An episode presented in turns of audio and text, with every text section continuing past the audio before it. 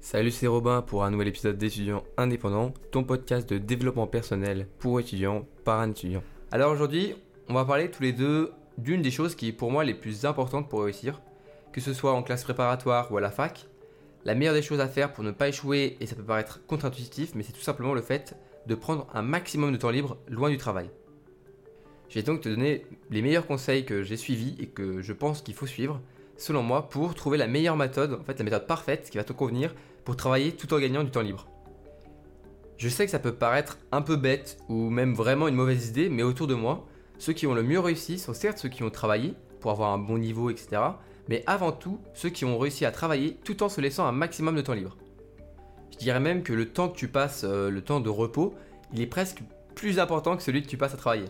Comme je l'ai dit dans le dernier épisode, si par exemple tu décides de passer une soirée avec tes amis, malgré qu'il y ait un examen qui va bientôt arriver, et que tu préfères du coup passer cette soirée au lieu de réviser, je suis sûr que ça va te permettre de te détendre du coup sur le coup, mais aussi d'oublier un peu l'interro, et le jour J, tu seras donc bien plus serein que si tu avais passé en fait 3 heures à réviser comme un bourrin. Beaucoup d'études tendent à prouver que travailler trop de temps d'affilée, c'est tout sauf productif. Mais je pense que tu as besoin d'études et que tu t'en rends compte qu'au fil des heures que tu passes devant ton cours à le relire encore et encore, tu arrives à de moins en moins être vraiment concentré. Tu relis les phrases 2, 3, 4 fois parfois parce que bah, tu les comprends plus les phrases. Alors qu'au début, au début de ta séance, quand tu as commencé à réviser, eh ben, tout se passait super bien. Tu commences à te distraire plus vite, la tentation d'aller checker ta dernière notif sur ton portable, elle devient insupportable, jusqu'à le fait que bah, tu cèdes et que tu passes une heure sur les réseaux sociaux au lieu de travailler. Si tu as déjà écouté les autres épisodes du podcast, tu as compris que le plus important selon moi, et donc pour toi, c'est de comprendre vraiment ce qu'on ressent avant de faire quoi que ce soit.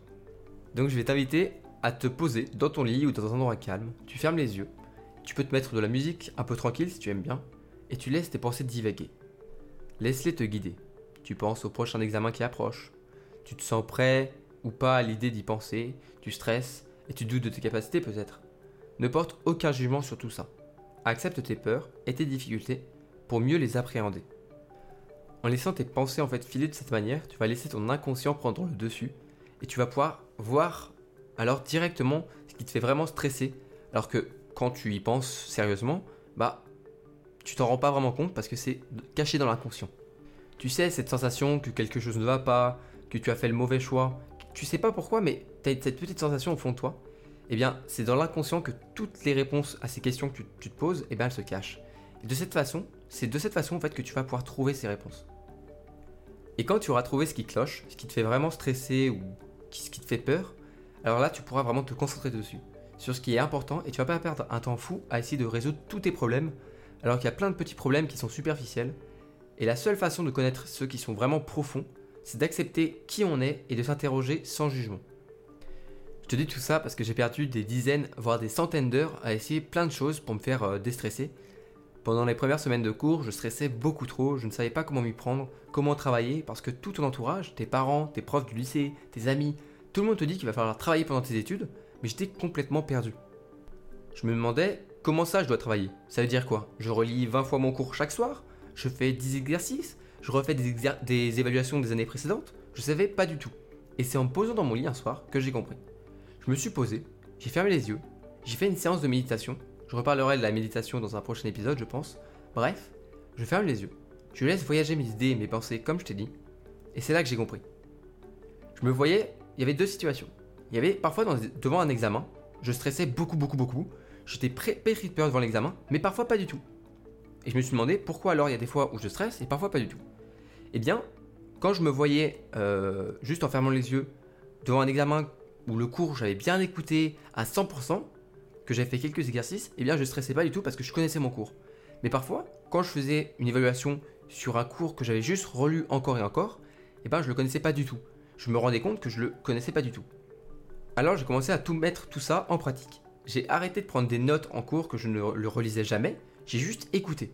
J'ai écouté mais de manière à ce que les informations rentrent le mieux dans ma tête. Je regardais la prof droit dans les yeux et la semaine de l'examen, je refaisais des annales. De cette façon, je travaillais moins, mais plus efficacement. Fini les heures perdues à faire des fiches de révision que je ne les relisais jamais. Fini les pages, les pages de notes que bah, je ne relisais non plus. J'avais juste à bien écouter en cours, relire une ou, une ou deux fois mon cours à la maison, avec les livres, faire quelques exercices et c'était bon. Je connaissais vraiment mon cours parce que je l'avais imprégné dans mon crâne en écoutant. Résultat, première éval de maths, je suis dans les premiers de ma classe et j'ai même majoré mon évaluation de chimie la semaine d'après. Et pourtant, j'étais clairement pas celui qui travaillait le plus, mais j'avais trouvé la vraie méthode. Ce qu'il faut bien comprendre, c'est qu'il n'existe pas de bonne méthode, de méthode parfaite qui marche pour tout le monde, entre guillemets. La seule méthode pour laquelle tu devrais t'acharner est la méthode que tu sens être tienne. Celle que, juste en y pensant, en te voyant faire, tu te sens productif et efficace. Peut-être que contrairement à moi, tu seras plus comme mon coloc qui va prendre des pages et des pages de notes, quitte à devoir recopier des diapos complets, mais une fois que tu auras bien lu, tout relu, tu connaîtras tout sur le bout des doigts. Peut-être que tu seras un fervent partisan des fiches de révision, de plus en plus synthétiques, et je pourrais jamais te dire que c'est pas la bonne méthode, que tu te trompes, que tu devrais faire plutôt ceci comme ceci, parce que, entre guillemets, ça marche. Et pourquoi Pourquoi moi je te dirais, je te dirais ça? Bah c'est pas bon. Parce qu'en fait je ne suis pas dans ta tête. Parce que je pourrais jamais savoir tes véritables points forts et tes véritables points faibles. Mes parents m'ont toujours dit de trouver une méthode pour facilement apprendre mes cours. Moi je te demande de la trouver pour te donner un maximum de temps libre. Le plus important c'est ça. Plus vite tu te poses les bonnes questions, plus vite tu trouves les bonnes réponses, et plus vite tu sais ce qu'il faudra vraiment que tu fasses pour être efficace. Je te dis pas que tu vas pas trouver une méthode qui va t'aller parfaitement sur internet. Je te demande juste de comprendre que ce qui marche pour les autres, ça va pas forcément et souvent ça va pas marcher pour toi. Donc au lieu de perdre beaucoup trop de temps à t'acharner sur une mauvaise méthode, te donnant que peu de résultats comparé à l'effort que tu donnes, tu devrais trouver la méthode, ta méthode bien à toi. Cette méthode, elle sera jamais parfaite. C'est la dure réalité de la vie, mais c'est en, ça que je pense que aussi la vie est si belle, c'est que la vie c'est un voyage éternel et on en apprend chaque jour. Donc tu vas perfectionner cette méthode et en récompense, tu auras des résultats qui te correspondront bien plus. Et en échange, tu auras de plus en plus de, temps libre. Cette méthode, c'est, elle sera en perpétuel changement et transformation. Et pourquoi tu vas me demander? Eh bien parce que toi aussi, tu es tout le temps en train de te transformer en une nouvelle personne. Je pense que les années en école supérieure, c'est vraiment les années de transition entre l'adolescence et le fait d'être dans la vie active et le fait d'être un jeune adulte. Le collège, tu vois, c'est plutôt quelque chose qui va nous apprendre la politesse et les gestes formels comme euh, appeler notre professeur monsieur ou le vouvoiement. Et le lycée, c'est plutôt. Ça nous a permis en fait à apprendre à apprendre, d'être content en fait juste d'apprendre de nouvelles choses et de s'enrichir intellectuellement. Mais je pense qu'avant tout, le lycée, c'était travailler et vivre en groupe. Les années sup, c'est un peu la passerelle entre notre vie innocente et la vie active, même si j'aime pas trop, pas, pas trop ce terme. C'est une étape importante qui te permettra de savoir qui tu es, mais avant tout qui tu veux être. Donc plutôt que de chercher à devenir quelqu'un d'autre de populaire, entre guillemets, pose-toi avant tout la question de qui tu veux être. Bon, j'ai un peu divagué, donc on va revenir au sujet. Le temps libre, c'est pour moi la ressource la plus importante dans la bonne réussite de tes études.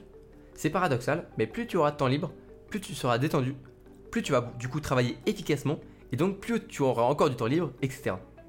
La véritable difficulté, c'est de trouver le bon équilibre. Est-ce que je dois travailler 3 heures pour 1 heure de repos ou plutôt 30 minutes 30 minutes? Je vais pas te mentir, j'ai pas la réponse à cette question. C'est simple et compliqué à la fois. Simple parce qu'il n'y a qu'une seule personne qui ait la réponse, donc faut juste le lui demander, mais c'est compliqué parce que cette personne, bah c'est toi. Donc une nouvelle fois, il faut que tu te poses pour réfléchir à ce qui te convient. C'est aussi valable pour les horaires auxquels tu travailles. Par exemple, peut-être que tout comme moi, tu préfères travailler par tranche de 30 minutes pour 15 minutes de repos, plusieurs fois dans la semaine ou plusieurs fois par jour, ou alors 4 heures à fond, puis plus rien. Pour moi, une chose est sûre, c'est que après le dîner, c'est impossible de réviser une seule minute. Enfin, ça dépend. Si c'est relire une nouvelle fois un cours pour le garder un petit peu en tête, pourquoi pas. Mais je sais que mon cerveau, il peut plus du tout réfléchir efficacement à cette heure. Donc au lieu de me dire que je vais réviser le soir, au calme, le ventre bien rempli, qui serait du coup contre-productif, parce que je me, suis, je me suis vraiment posé la question et je me suis rendu compte que ce serait contre-productif, eh bien je mange un peu plus tard, mais je bosse à fond avant. Je sais alors qu'après manger, c'est pause de cerveau et repos. C'est à toi de trouver quand tu es efficace à 100% et à quel moment passer une heure de plus sur cet exo ne servira strictement à rien. Ce temps libre, il est super important parce que tu peux faire ce que tu veux. Tout ce qui te plaît, mais surtout ce qui te repose. Ne porte aucun jugement sur ce repos parce que tu l'as bien mérité.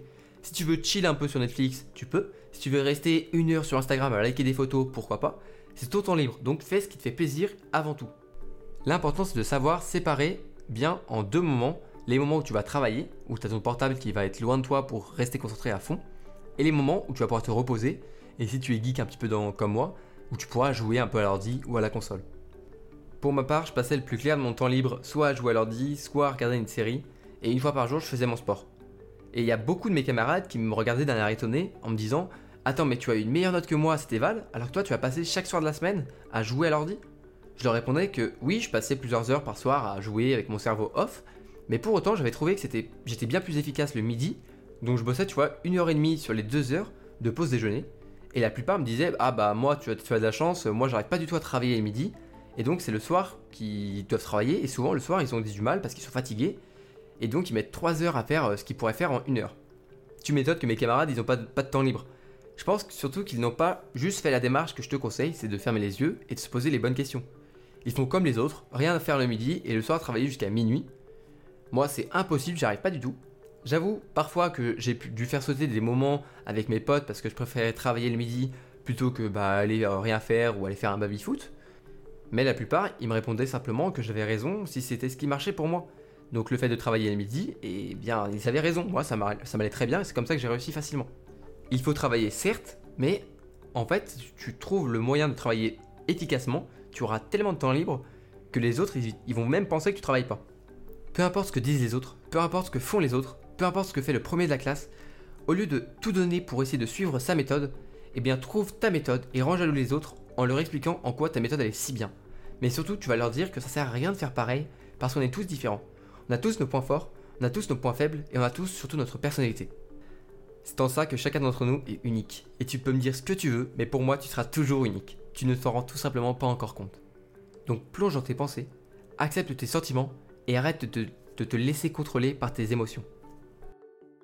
Je te remercie d'avoir écouté cet épisode d'étudiants indépendants. Si tu es intéressé par comment arrêter de toujours remettre au lendemain, j'ai créé une liste de conseils à suivre pour dire au revoir une bonne fois pour toutes à la procrastination. Tu retrouveras tout ça sur mon site romartionnel.com. Pour me soutenir, je t'invite vraiment à noter et à partager le podcast à tes amis étudiants pour que eux aussi puissent trouver du sens dans leurs études. On se retrouve dans un nouvel épisode très bientôt et en attendant, prends soin de toi et à la prochaine.